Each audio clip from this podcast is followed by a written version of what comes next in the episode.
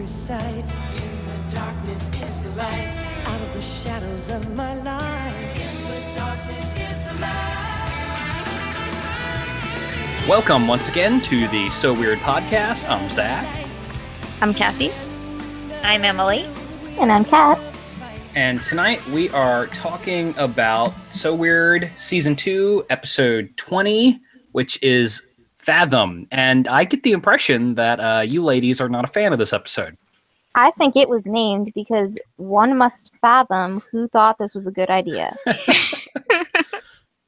It's my least favorite episode from the first two seasons, and it's one of my least favorite overall. Agreed. Yeah, I think I have to say it's my least. I want to say it's the least favorite of all the seasons, but I'll decide once I rewatch season three again. I wouldn't say it's my least favorite just because I really, really hate Avatar. And I don't think you can go any lower than Avatar. But this would be my second least favorite. Um, Yeah. I certainly would not say it's the worst episode overall. There are season three episodes I, I dislike much more than this one. I mean, I've been on record as saying Changeling, I think, is my least favorite episode altogether. But uh, this one does not rank high. I can tell you that. This is near the bottom. Well, I'm not going to present a plot synopsis for this, ep- for this episode. Instead, I'm going to read the plot synopsis off the IMDb page. And there's no way this was not written by a So Weird fan. I'm not even entirely convinced that one of you three didn't write it because th- this is it. Okay. On a trip to Canada, a perverse man named Lal begins stalking Molly at her hotel room. Jack finally discovers the truth about Lal, and it isn't exactly that he's a psycho, it's much worse. Dum dum da dum. Now, that plot synopsis is a little misleading because the weird thing about this episode is that Lal is a creep. Everything he does is creepy. From the moment he appears, he's a weirdo. And the episode, on one hand, seems to acknowledge that he is a creep. Yet at the same time, it does appear that Molly is at least sort of attracted to him on some level. And it just seems to be like a very divided screenplay. Well, we can talk about the intro, which was uh, Fi talking about merfolk. It's kind of a long intro that I kind of zoned out and didn't really pay attention. Well, you know, it's cool. Uh, I like how she talks about Hawaiian mythology, which is not mentioned a lot. So that's sort of neat that that comes up. Uh, it's a bit of a false lead because our merman in this episode is linked to Greek mythology, but you know, it's sort of nice that they threw that in there. King Maui sounds like a bad dad. He didn't want his daughter dating anyone, so he turned the mirror god into a mountain. Like what? Every dad in classical mythology is bad. Okay, well, since this episode will primarily be negative, I will mention a few things I do like about this one. I like that opening montage set to origami. And is that the first time we've heard that song Yeah. in Toto? It is the first time we've ever heard origami, I think. Okay. Um, Yes. And it's just cut to images of Molly being sad and looking forlorn out windows. And, you know, she eventually catches the eye of this guy in the crowd, and we're cut between scenes of him on the beach and Ugh. doing stuff. And, um, and, you know, I really like the concept that this is a Molly focused episode because there aren't too many. And I like that this is an episode about a middle aged woman pursuing a romance. And it's sort of funny because that opening montage just can't help but make me think, you know, Molly's been alone for a long time. She's not getting any younger. She hasn't, perhaps she has desires that are not really appropriate for the Disney Channel and no outlet for them. So, And to piggyback off of that, one of my favorite things about this montage is the way she is singing and dancing with Carey on stage. oh boy. And Chuck. Chuck Oh, gets in yeah. the action. Yeah, the basis. So, well, I mean, of course, Kat, you believe that Molly does have a uh, outlet for her not Disney Channel appropriate feelings. Hey, I just know subtext where I see it. There's definite Molly Carey subtext going on, especially in this episode on that stage in the montage where she starts singing those lines about how now she's a swan and a unicorn. She is with Carey in those moments. Like, yeah, you go, Molly, you be your unicorn with Carey. and then at the end, Carey puts his arm around Molly, noticing that Lal is being this creep in the audience, staring at her. And it's like he's being protective of her, and it's kind of sweet.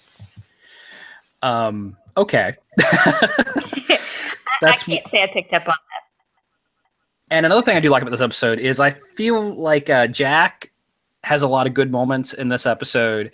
You know, Patrick Levis actually gives a good performance in this one. I mean, I, I say that like he never gives a good performance. He gives he's good in this episode as usual.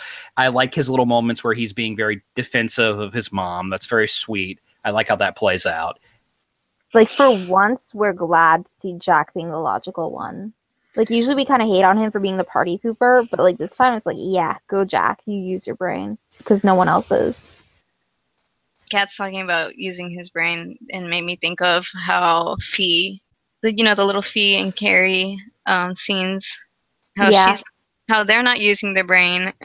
Fi's trying to study for an exam, I think, and Carey's trying to help her out by making educated guesses and not actually helping her out, you know, to study. Yeah, and I got to tell you, I've tried that uh, technique and it doesn't work. My favorite was always on the standardized tests is that C is the most common question. And I got to tell you, there were a few where I had not studied, and I'm just like, fuck it, I'm going to just mark everything down C. I, and, you know, law of averages predicts I'll get at least a, a 60 on this. That's a D, you know. But, um, but that's actually kind of where I was going to, because I was just going to say that Fiona actually has a very small role in this episode. She's not really involved in the mystery of the week at all, for once. Yeah, I wonder if this was another one of those episodes that was kind of designed to give Cara a little bit of a break because she only has a couple scenes. I imagine it was probably that, and it was also probably a bit of let's give Mackenzie Phillips an episode to do more stuff. And also, it's really nice to see Jack taking the lead and being part of the investigation to find out who exactly is this Val person. And obviously, he doesn't believe in Merman, but he does believe that you don't let a creep mess with your mom. Yeah, I mean, you even have him picking up the laptop and looking up information on the internet montage, so it's kind of a switcheroo in that way. That's sort of interesting. well, I was looking on the forum and I posted um, the song meanings that John Cooksey provided a while back. And for origami, he says, This was an old song of Molly's back before she met Rick. It's mentioned in Vampire, I think, as being off an old PKB album. It was about Molly's stormy relationships, and the fact that she put it back in her repertoire was a signal that she was starting to feel lonely for a man in her life. The song has an edge of physical yearning to it. I love origami. I just have to say, I mean, I don't like this episode at all, but I love that song. I listen to that song all the time in the car and I'm like bopping along to it. And I'm Mhm. sure if you see me like from across the street or whatever, you'd be like, what the hell's going on? 'Cause I, I do. I think it's super catchy. I love the, like, it's got a nice rhythm to it. And whoever's playing like the keyboard is having a blast. I like the song too. It has kind of a funky instrumentation to it. The lyrics, I think, are a little awkward, but uh, I like the song. Yeah, I agree Um, with that. This is a song that I actually didn't like growing up as a kid. I thought it was boring, but that's because from a kid's perspective, like you don't get it. But the older I get, the more I love origami, and I love it now. Okay, so I guess we now can start talking about the things we don't like about this So- episode. So starting off with the intro. um, yeah, I like the Molly scenes, I guess, kind of. But uh, what were they thinking with those Lal scenes with the beach? I mean, obviously, I'm thinking um, it's geared towards the moms and older women who watch. I guess. I I always feel so uncomfortable watching that. yeah. and uh, he's just creepily staring at Molly while she's singing. And uh, Molly notices him, and you know when the song's over, she she's kind of like stunned, or uh, Lal's used his power that he has somehow, and so that's why Carey like takes her off the stage. So it's like, did she originally get bad vibes too? Yeah, well, there's really nothing creepier you can do, speaking as a man, you can do to a woman than just make really intense eye contact for no reason. And also, this reminds me, somebody else put out this theory about Fathom with Lal's eye contact in that scene in the dressing room after the show where he kind of stalks Molly and like basically asks, asks her out on a date. And at first, she's like, I don't even know you. And then, intense eye contact. Contact me at my hotel. And that person had the theory that maybe Lal could hypnotize people. And at first, I thought like, eh, maybe that's too reaching. But after watching this again more recently, that theory in mind, I think that might make more sense. Yeah, Okay. there's even a sound cue that lets you in on the fact that he's using some kind of power on her, and that's Yeah, the sound cue and zooming in on his eyes. Yeah, I feel like that's pretty heavily implied that he has some sort of mind control thing of some sort. And I think it's supposed to be sort of a play on the mermaid, the siren song. I actually mentioned to my mom that I was watching this episode from So Weird about a merman, and she was like, "Oh, is that the one about the siren?" And I was like, "No, but they're very similar." And rewatching just now, this scene, the first scene where Lal sneaks back into her, you know, backstage after the concert, parallels completely with Carey going into Callie's dressing room and Siren. Like, Yeah, I can totally see it. because he's like talking about how sad her song is, which is exactly what Ca- Carey said to Callie. Why did they think it was okay to completely rehash this idea? That is Like, interesting the way that they reversed it. Because when it was the woman, she had the man attracted to her, and the man is the one going in. And then with Molly, the merman is the one with the hypnotism power, but the man is the one going into her dressing room, like kind of hunting her down. it's interesting. I, I didn't pick up on how closely they resembled each other until just now when I rewatched it. I, I don't know if it was an intentional rehashing because the episode was written by Gene Grillo, who, as far as I can tell, his only previous credit on the show was Nightmare. So I think it's entirely possible he had no familiarity with Siren, but that those are some pretty clear parallels that I didn't think about. You guys are totally right. It makes me so sad that he wrote Nightmare because that's like in my top five. I know, I was just thinking, how can you write something as wonderful as Nightmare and then give us this? Yeah, but just you know, getting down to the, the brass tacks of it, Lal is creepy. Like there's no other word for it. The dude is a creeper. Everything about him is off-putting. Yeah. Yeah, then is he the says worst villain we have ever encountered on So Weird. he says men must have tried to get close to you. So he says these things like he's picking it up from her song, or he's just really good at guessing, or he kind of knows, like mind reading her mind somehow. I don't know if he's reading her mind or if he's been stalking her for a long time and has known Which these makes it things. creepier because one way that he could have been stalking her is through Fiona's website, and that just brings a whole new level of creepy to the situation. in the opening montage, it seemed like he kind of stumbled upon her in the club. Like he looked over it through the window and saw her. So I don't think he was stalking her beforehand. There's like an urgency for him to convince her to go, you know, away with him back to the water. So I'm thinking he has like a little bit of time to find a mate, I guess, and then he has to go back into the water because throughout the episode he's like changing back to a merman. Yeah, they don't really expound on that very well, do they? There's just this idea that Mm-mm. Lal is turning back into a fish and he needs to return to the ocean. And then that really weird scene where he's just swimming in the hotel pool. Yeah, and the way he goes up to Jack is just super off-putting. Yes. I mean, it's basically a guy going up to the woman he's interested son and saying like, "Hey, is it cool if I bang your mom?" You know, and it doesn't. Uh, and you don't get to have an opinion. I'm gonna bang her. Like, Yeah, she's so mhm. special. I want her to be part of my life. And then he leaves. no, No, then he says, "You fear what's coming, Jack, but you can't stop it." oh yeah, Uh, that is horrible. Like, why would they write that line? and like I said, the thing that really puts me off about this episode is that if they had played it totally straight and that, you know, either Lal is like straight up a villain and manipulating Molly psychically and is a total scumbag and a creep and a weirdo, that would have been one thing. But the fact that it's totally uncertain, like it seems to say, like, oh, well, maybe this Lal guy isn't too bad. Maybe Molly actually does have feelings for him. And that's the part that sticks in my teeth. Ugh, I completely agree. Like the ending scene, we'll, we'll get to it. It's the worst scene in the whole show in my mind. But like, it, it's almost designed to make you sympathize with him. No, let's talk about that now because it's like it wants us to sympathize with him after he does like an objectively awful thing. He th- he he pushes Jack away. He Jack hits his head on like the pier and falls into the water. And it's like you you straight up just tried to kill him. Like that is just the shittiest thing you could have done, man. You know, there's no coming back from that.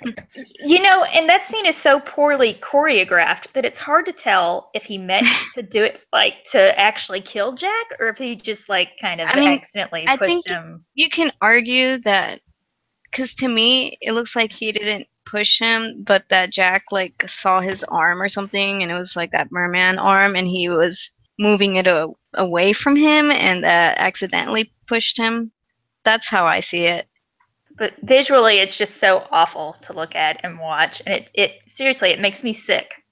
It makes me sick that they thought this was okay to do on this show. Well, I was watching this just now, the scene where Molly and Lal are swimming in the pool, and I'm thinking like, I can't believe they this aired on Disney because Yeah. it's so far outside of what you would think their target audience would want. Yeah. Oh well, keep in mind that Molly was swimming fully clothed. Well, yeah, of course. Yeah, but like when he takes off her shoes, Yeah. What is with that? Like, so sensual to me.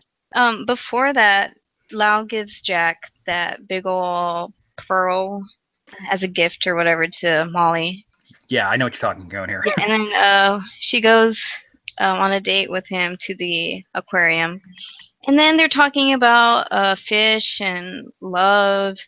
And then another weird line that Lal says, because he's talking about some, what is it, an octopus or some Yeah, the octopus loves him. it's some, he's like, yeah, that's how they show love. And then he's like, they understand the world by touching. And then Uh, Molly says something, and he's like, it's the surest way to know the truth. And then he says another horrible line if you want it, you go after it and you take it. Like, you take it? Oh, that's. That's a big problem with me with this episode is that it's ostensibly about Molly, but she has like no agency throughout the story. Yes, Mhm. thank you. Because at the beginning, when Lal's talking to her, it's all of his phrasing is, "I want you to, I want to talk to you tomorrow. I want to see you later." It's never about what she wants. It's all about him and his desire for power and all that. Ugh. And then it also bothers me in that scene where Jack confronts her in the hotel room about like, oh, why are you going out with this man? You don't even know him.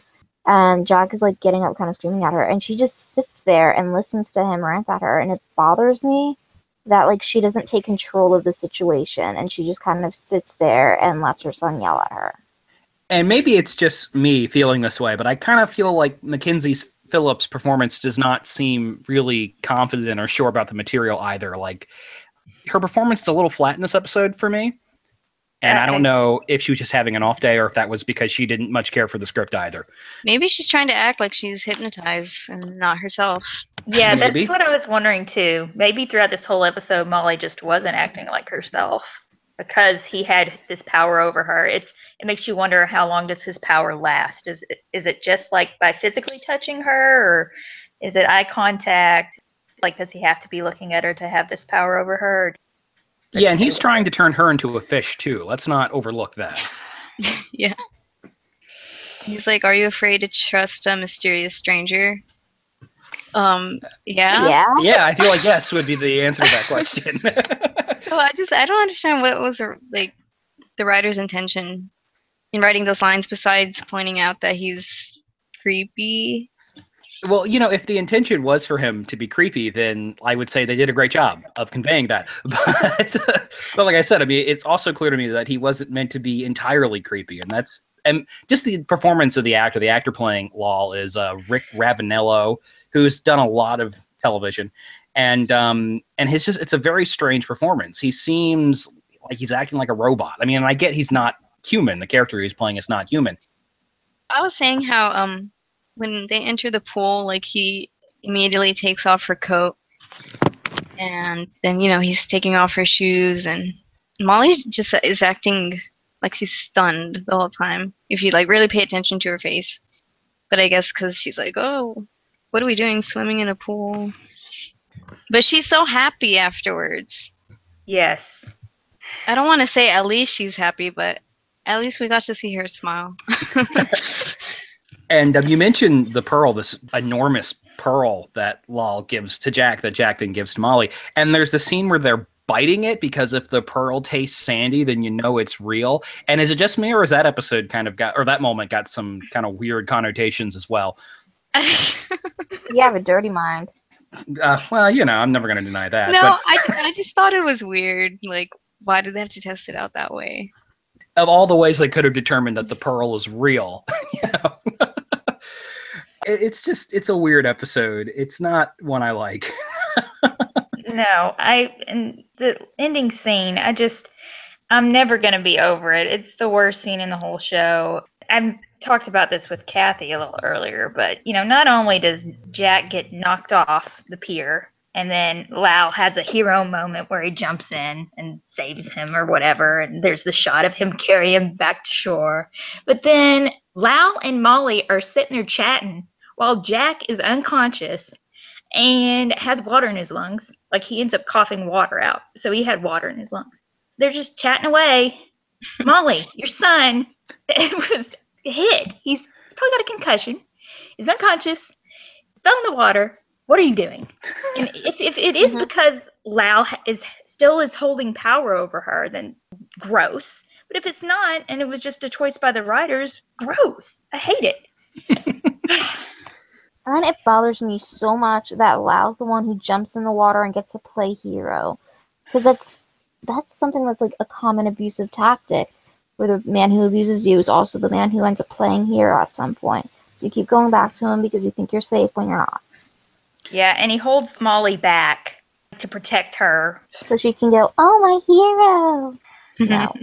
Yeah, that's a really, really bad moment. And I feel like if they had just changed a few little things, this episode could have been saved. If they had clarified that Lal was mind controlling Molly and that she was not making her own decisions here, and if they had just changed that ending to have somebody else save Jack at the end, I think that would Molly have. could have jumped Yeah. After. Yeah, exactly. You know, that would have fixed a lot of the problems. I, I think it would have made the episode much better. Imagine if um, Molly saved Jack, but Lal was also in the water and he was like switching back to his merman skin, and then Molly like pushes him away back into the water and he loses his chance of whatever he was doing. Yeah, Yeah. that that would have been that would have given her back her agency as a character, Yeah. and that would have been a big improvement. Yeah, and Uh, then after all that, he puts his hand on her face again, and she is so creeped out. And I don't know if it's Mackenzie being creeped out. She looks like she is terrified. It is not a pretty image at all. Ugh. But she she sees like his skin or his hand or something, so she's like, that's why she keeps looking back at him, like, and she asks like, "What are you?" or "Who are you?" I so guess. it's, it's something that she witnesses, you know, that's Yeah. supernatural or whatever. Seen, I've seen Molly shrug off too much of the supernatural to buy into the fact that she'd be so overwhelmed while her son is hurt and injured, and I, I don't buy it. Yeah, uh, but you know, it's sort of funny we're talking about this episode this week because, um, you know, this week a movie comes out that's also about a romance between a woman and a merman, uh, The Shape of Water, Guillermo del Toro's new film. It's sort of funny. Uh, I just thought about that. That monster's probably better. Uh, yeah, probably. um, Oh, it's- I wanted to say we also hear a little bit of new math, which is about relationships as well. And then um, after she performs, I think Molly tells him that it's their last show there, and they're out by the water, and he's like, "I want you to be with me," and she's like, "Well, what about my family?" And he's like, "Oh, I can't let that happen. Like, I love you. I can't let them be between us." Which is He's like just trying to take her away, and he's like, "I can give you things like beauty and treasure." Yeah, and you know, and talking about abusive tactics of abusive spouses, like that is like another, you know, like being manipulative and controlling and isolating them from their loved ones. Yes, and that reminds me of the line he said earlier in the aquarium when she's like talking about what it means to be a mom and that you you know work even if you don't think you can every day because you have them to take care of and he says but your children will be grown and gone soon what then And then Molly's like, "Oh wow." It really bothers me at the end of the episode, they don't debrief and go over the fact that Lal was abusive towards Molly. They just like let it go. yeah, they kind of make it seem like, "Oh, it's o- like it's okay he was like this cuz he's not human or so cuz he says that line like after he saw Molly's face or her fear when Jack fell. I don't know what he said, but he's like, "Oh, I understand now" or something. Yeah, and it's like, Oh, he understands what love is. Yay, happy ending. No, that's not a happy ending. Well, and I think some of that might just be once again, you know, this is a 22 minute show; they can only fit in so much. And if this had been like an hour show, maybe we could have seen a little bit more of Molly and Lal's relationship, and it would at least be less rushed. Uh, not that it would make it any less creepy, but uh, at least it would have a little more time to develop, you know. So when he says, you know, "I love you, come away with me," at the end, they've known each other for literally two days. Oh, what I really like uh, another Jack scene is when he comes to the rescue and he calls Lal psycho Yeah. because love uh, that. yeah, Molly's trying to like get away from him because she's like mad about uh what he's talking about leaving uh, her children. And Jack's like, "Get away from her, you psycho!" And then I also like when uh, Jack, when he gets saved, and the first thing he says is he asks if Molly's okay. Yeah. Jack gets all of the awards for this episode. He's the only decent character in this episode who uses his head appropriately and handles the situation the way it should be handled. yeah. He's just not very good at explaining why Lal's creepy. Yeah. Yeah, when he tried in the hotel room, uh, Molly and Phoebe were like, "Those aren't bad things." But uh, I mean, it's not like Jack has an issue with Molly trying to be with someone new because Yeah, I think well, he was it makes sense Lau was a creep, but he couldn't quite put his finger on why. yeah, and he was all for Tad Raxel. I think he was like happy for Molly. Tad Raxel was kind of creepy too. Oh yeah, yeah, we talked about that. How, you know, they say that apparently Molly was only meant to be with Rick, so all of her other relationships were doomed. But uh, this episode just should not have happened. Yeah. I mean, like I said, if they had changed a couple of things, I think they could have saved this one. But as it is now, it's definitely an episode with a lot of problems. A couple of things I want to mention. Um, no, uh, Ned and Irene in this episode at all. They're just not in it. Irene would never let this happen. She's too good of a friend. And I also just want to mention that Lyle's last name, or at least the last name he gives, is Nereus. And they actually mentioned in the in the episode he was a Nereus was a proto uh, Greek water deity who is the father of the Nereids, who are the water and lake sprites and nymphs. So that's sort of interesting. Though Lal, as far as I can tell, has no significance. It's a, a Middle Eastern name, an an Indian Middle Eastern name. So I don't know why they picked that, but but other than that, yeah, I don't have too many thoughts on this one. I think I've said pretty much everything I want to say on it. Anybody else? I don't like the way Jack's hair is combed in this episode. His part seems like it's too extreme. I don't know why, but it bugs me. I love that at, at the end of the long list of complaints you have about this episode, there's Jack's hair looks weird. Yes, it does. Okay, so do we want to go ahead and do ratings or anything else we want to talk about? um, yeah, we can do ratings. Okay, who wants to go first? You go first. Oh, all right, all right. Uh, I'd give this probably uh, like a four point five, like What? a five ish, four. I don't know. I mean, it's still so weird. I wouldn't. Yeah, I mean, it's like competently directed. This is another Paul Lynch episode. It looks pretty good. The music's good. Um, you know, I mean, like it's still a, a competent thing. It's not physically painful for me to watch it. So, so yeah, I'd, I'd give it like a like a four point five. I would give it a two out of ten. and I give it a few points because I like Jack, and I like that um, they're they actually say that they're in Vancouver, so you can see the aquarium, which is nice. Which I didn't go when I went to Vancouver, but um, it's in Stanley Park, so I passed by it. So Almost pretty a cool. so weird landmark. Yeah, that's about it though. Yeah, I'd give it like a 2.5. Well, this one obviously gets two thumbs down for me. As I said, it's my least favorite in the first two seasons. I just I get a lot of enjoyment and you know joy watching this show, and so watching this episode, I just spend the whole time like squirming. So I can't say that I honestly enjoy much about this one at all. Yeah, it's definitely uh, it, it could be the worst in all three seasons, but I hate I truly hate Lightning Rod, but for totally different reasons. I'm looking at my personal ranking here, and I put Fathom above Vampire, Tulpa, Listen, Avatar, and Boo. So, but that's still pretty Wow. low. And I don't know if I if I redid this now, I probably would rank it a little lower because you know you, you guys, your negativity has convinced me that it's bad. And you know what? We've heard that fans enjoy this episode, and you know we'd be happy to hear your argument. Yeah, we definitely want to need to mention that that apparently there are fans of this episode. There are people who even like Molly and Lal as a couple. So more power to you. And just that piggyback off of that, I recently found a little blurb written in 2005 from Conrad's Hideout about the many many wonderful moments in Fathom.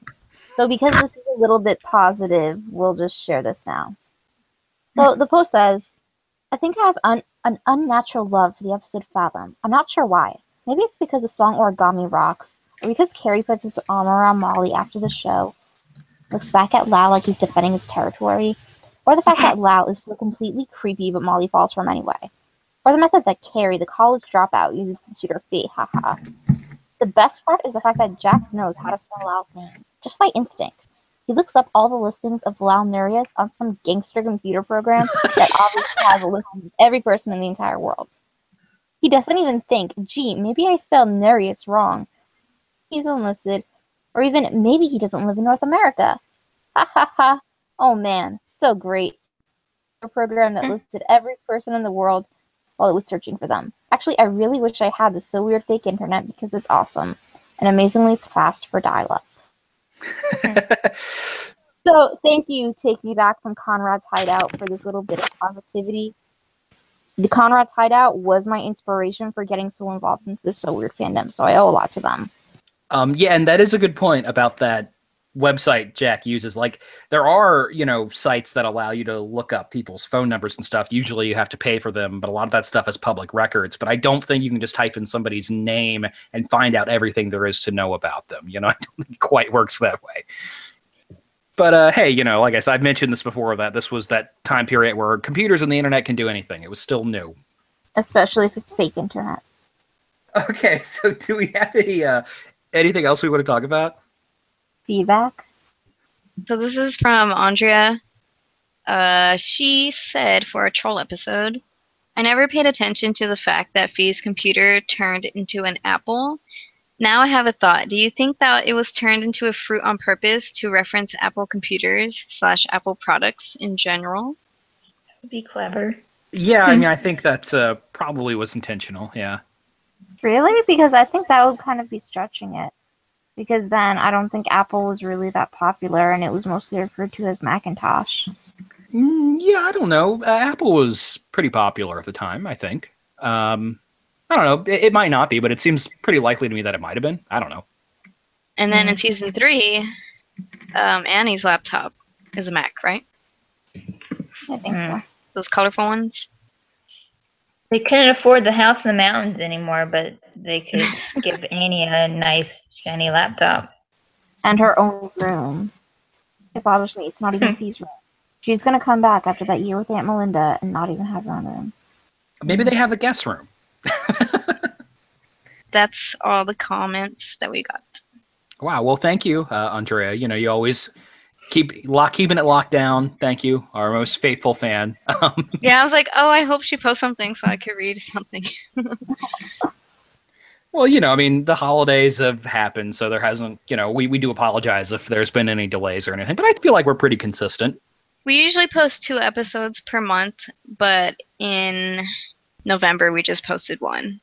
But yeah, holidays and other stuff. But we're getting through it. Yes. Almost done with season two. Yeah, I know. Hard to believe. Anything else you guys want to talk about? I feel like it's just wrong to leave an episode about a merman without mentioning or discussing for a little bit the Disney Channel movie The Thirteenth Year. Yeah. Uh, huh. Weird that there's so much mermaid stuff coming around. Merman stuff. Yeah. Well. Yeah. Okay. You know, male I've merman. Thought it was so interesting that like you never hear about mermans, and then all of a sudden in the late '90s, early 2000s on Disney Channel, it's all about the mermen. No mermaids, as in Little Mermaid, just mermen. Well, maybe that's why they wanted to do the mermen because they felt like you know the mermaid has such a prominent place in Disney history. True. Yeah, I mean, usually in in popular culture, you you see the mermaid a lot, but if it's like a male fish creature, it is sort of more like the creature from the Black Lagoon, kind of Lovecraftian, mutated, half human, half fish. It's much more grotesque and monstrous. When you know, reading to that what you want to about gender perception and all that. But uh, yeah, the 13th year, that's one I remember being pretty good. Haven't seen it Yeah. probably in 15 years, but I liked it. It was a sweet movie. We also see another fish man monster dude in season three. yeah, we do. I think it's Gone Fishing. And uh, that episode's pretty bad as well. Um, you know, the thing I remember about the 13th year is uh, the scene at the end where the kid like uses his electrical eel powers to uh, resuscitate somebody. I remember that. And I remember it had a really awful theme song. Uh, and that is about it, my recollections on that one. It's been a long time. Is that on DVD or anything? I doubt it. Oh, man. Well, it may be available for download at least. Okay, I know a couple of the Disney Channel originals are on like iTunes and stuff. I'd like to revisit that one. I'd like to revisit Can of Worms because I liked that one as a kid. A couple others. Uh, Under Wraps, I'd like to see again, though I know that was released on DVD, but I think it's way out of print. Are we moving on? yeah, yeah. I wanted to say one thing. Um, if anyone, you know, so weird fans are interested in the original ending to Twin, go to the forum and go to the cast and crew board, and you can find it there. yes, in script form. So it's legit and it's awesome. And we will be discussing it on our twin episode for sure. Yeah. Yes, very soon, coming up. Um, Did you all watch the Hey Arnold Jungle movie? Yeah. the what? Hey Arnold, the Jungle movie. Oh, Hey Arnold. No, I, I didn't. No, I didn't watch that. I mean, it's just barely related to So Weird because basically this movie recently came out. There's a follow up to Hey Arnold, the series. And basically, the only reason it came out is because fans petitioned for it to come out. Well, I think Um, Nickelodeon is maybe doing because I know they're also doing an Invader Zim movie, which I am interested in, and um, so this might be something they're maybe going to be doing going forward, like television films that are sort of continuations of these Nicktoon cartoons that still seem pretty fresh in my mind, but have been off the air for 10, 15 years at this point because we're all old and getting older still. Yeah. Nick is a lot more receptive for their older audiences and in doing justice for their original shows. Yep. Yeah, they acknowledge that period more willingly than Disney does, which doesn't seem to want to talk about anything older than that. So Raven or Lizzie McGuire. Yeah. Yeah, they really market it. Um, I think I've said this before when I went to Comic Con. They always have a huge booth and a huge sign um, with talking about all their old shows. And recently, I went to like a huge mall, and there's a box lunch store in there where they sell merchandise. Basically, it's like Hot Topic, but without the clothes, so it's just all merch. And they had a section just dedicated to old Nick show. So they had a bunch of uh, Rugrats stuff. Like they had Rugrats socks. They had like Reptar hats. It was so cool to see all that. Yeah, I mean, they even I know Nickelodeon like a couple years ago promoted this concert event that was called '90s Fest. That was all like '90s acts. I know like Vanilla Ice and Lisa Loeb were there or something like that. But um, Well, I just brought it up because I don't know. I mean, we're we all dream of something like that happening one day for so weird, but it won't. I don't know if it ever will. I probably not because the Jungle movie did not get very good ratings, and they're already pulling it from their lineup according to Nick and More, like reruns of it. So it's Really? not looking good for yeah. Oh, It's not looking good for revival stuff for Nick, and if it's not looking good for revival stuff for Nick, it's certainly not looking good for revival stuff for Disney. Well, as I've said a hundred times before, you know, some a continuation or a sequel or a reboot or a comic or anything like that would be great. But at this point, just having the episodes in HD would be something I would be super super thankful for. and even that seems like a long shot. So Yeah. We can all still try. I don't want to be Eeyore or whatever, but I just feel like it right now. Something else that's getting a movie. Are you afraid of the dark? Oh yes. Oh my god, I forgot about that. Okay, clearly we have to talk about this. Yes. So the screenwriter, uh, correct me if I'm wrong, same screenwriter as for the recent movie It.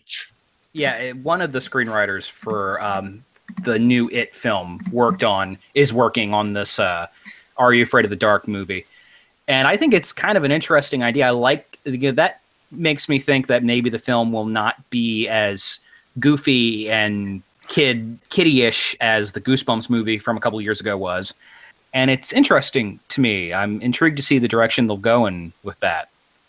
I'm mostly bitter. I'm just bitter 'cause Yeah, they me too. already got seven seasons of that show. They got uh, apparently like the last two episodes were a movie, so they get another movie. What? Well, you know, Yeah. "Are You Afraid of the Dark" was way more popular than this show ever was. I know, I know. Was it? I'm I'm bitter because I didn't like Are You Afraid of the Dark, and I like So Weird much more. Are you afraid of the dark? Scared me.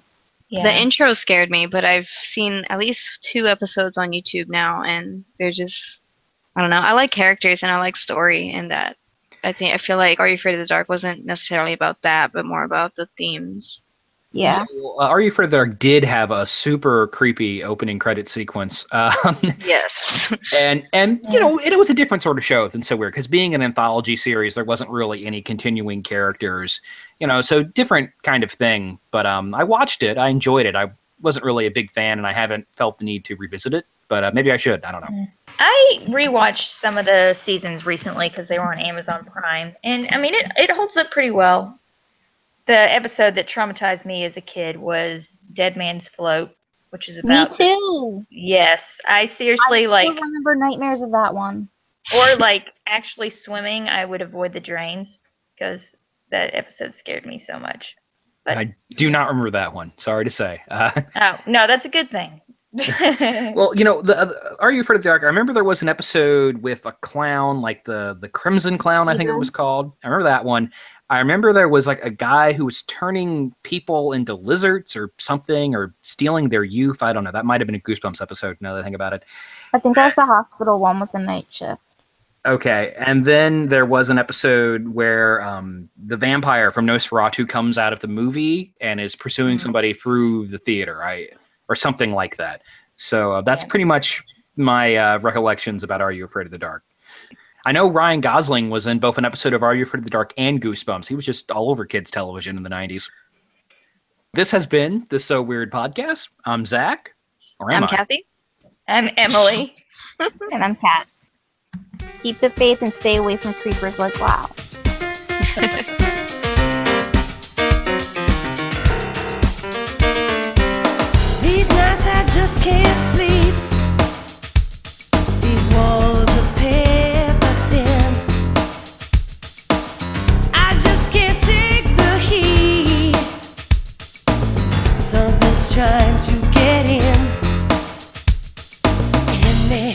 Hit me, hit me,